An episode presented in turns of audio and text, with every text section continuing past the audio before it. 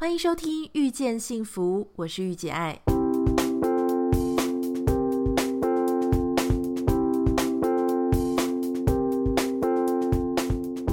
在《遇见幸福》节目里，你可以听到很多不一样的想法。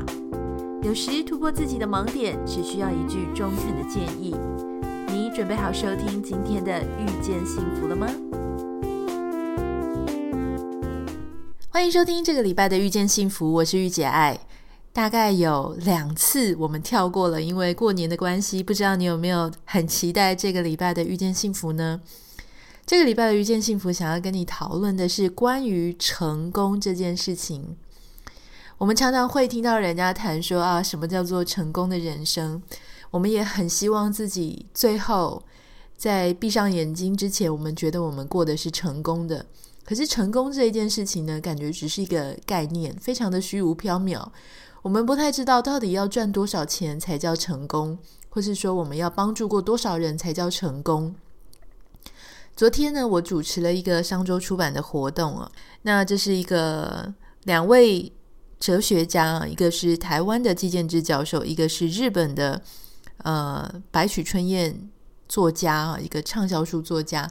他们两位呢，哲学大师所一起合写的一本书，叫做《未经检视的生活不值得过》。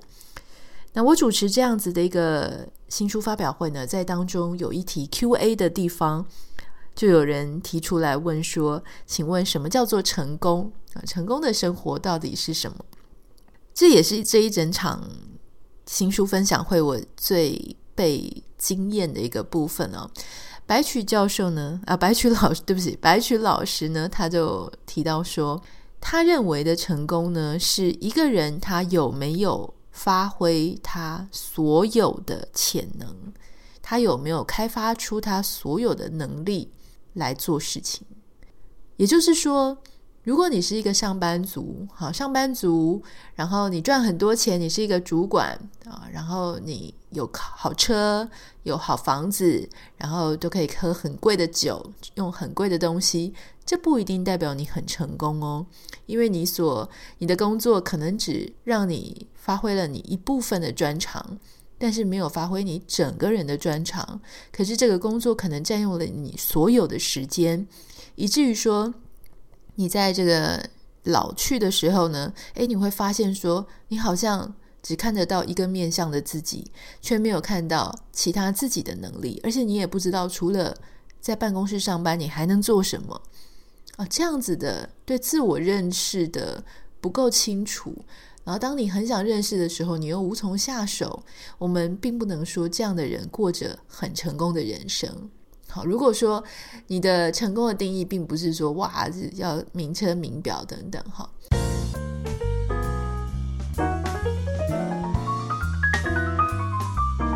事实上，在我身边认识的很多人，他们大概到四十几岁、五十岁的时候，大概四五十岁，他们会特别陷入一个恐慌，特别是那些在公司里面。做到非常大的大官，做到非常高阶的主管、高阶的专业经理人，他们常常会觉得说：“我不知道我除了这个办公室之外，我还会什么。”那在这样的时候呢，他们常常就会跑来问我说：“他们也很想要做个人品牌，他们也很想要发展副业。其实他们并不缺钱，但他们想要知道的是，我还可以再做一些什么。”白曲春燕老师他就是在这个。演讲的过程当中，他提到一个我觉得蛮有趣的例子。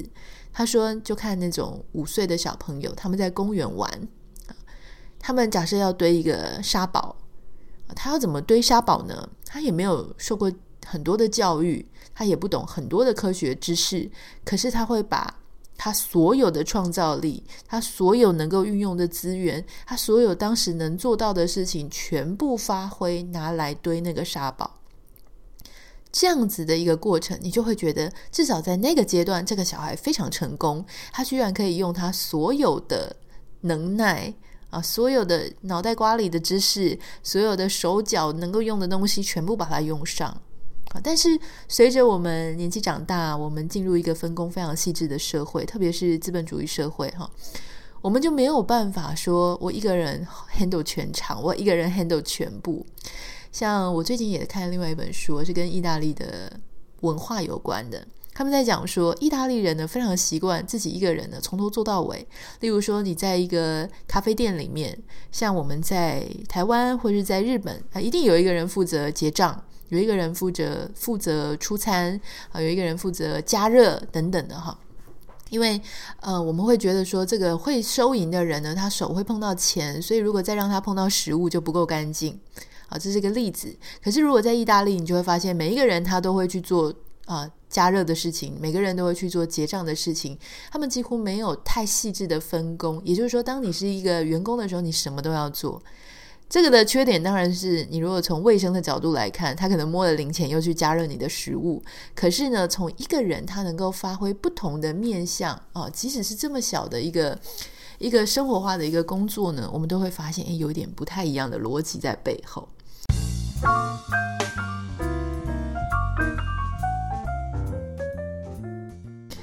所以呢，嗯，昨天当这个白曲老师他回答说什么是成功的时候，啊，怎么样去追求一个成功的生活？他提到两个方法，但是我也有其他不同的补充哦。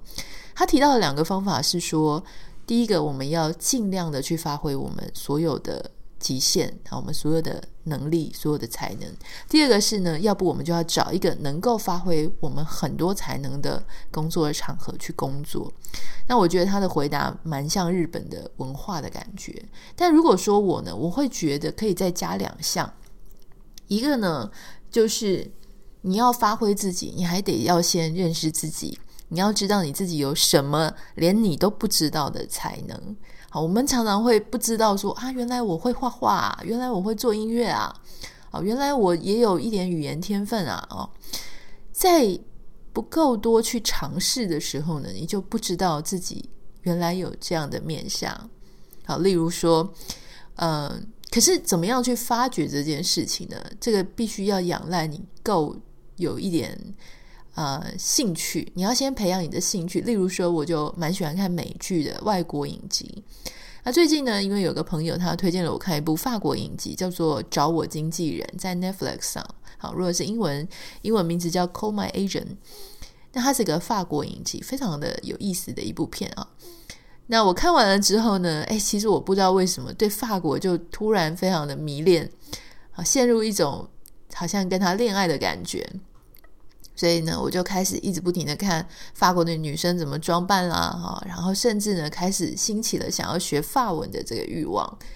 那可是我之前又住过意大利好几个月嘛，那所以我又想学意大利文，那怎么办呢？好，我基本上觉得学语言绝对不要去花大钱，因为花大钱花大钱的话，你没有办法持续，而学语言需要持续啊，所以我就用了一个 app。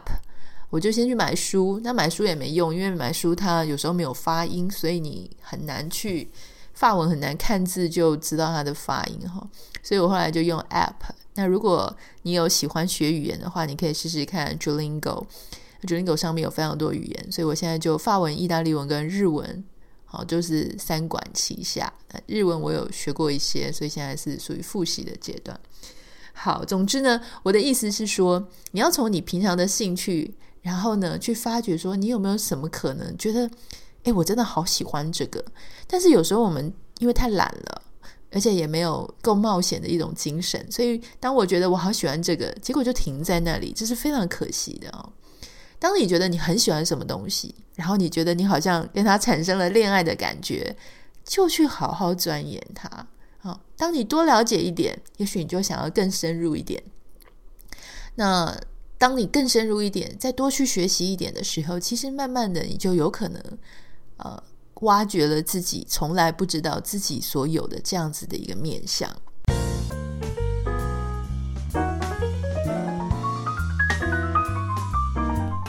那另外一个部分呢，是我认为也有一点很重要的事情是。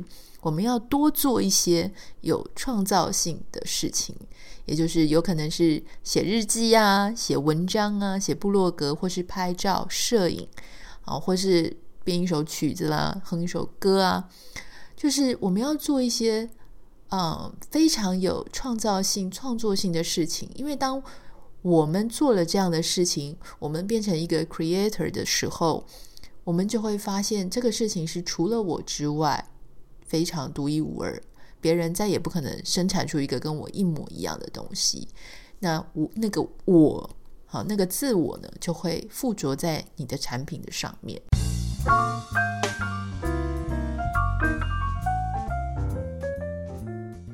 好，我们在最后的部分呢，再跟大家 remind 一下。我认为成功也跟成我白雪老师讲的一样，就是我们要能够在死之前，好发挥自己最多的面向，开发自己最多的面向。上班族，你的职称不能够定义你这一个人，好，因为你不是只是一个行销，你不是只是一个业务，你不是只是一个总务。好，总务不是你，你这个人，总务只是你这个人拿来谋生、赚取货币的一个管道啊，但是它不等于你这个人。那你这个人等于什么呢？实在是还有太多没有开发的面向了。有些人也许很会跳舞，有些人很会学语言，有些是你还不知道的，有些是你已知的，有些是你还不知道的。你要多多给自己机会去挖掘它，然后做一些。呃更认识自己自己的事情，多去做一些你没有尝试过的事情，冒险可大可小，可以从生活中，可以从旅行中，可以从自学你不会的东西里面。那在我们学习这些东西的过程当中，都会觉得非常的快乐，因为我们又认识了一个我们从来不知道的自己。挖掘自己永远是最开心的。这就是今天的遇见幸福，希望你会喜欢。我们下个礼拜再见，拜拜。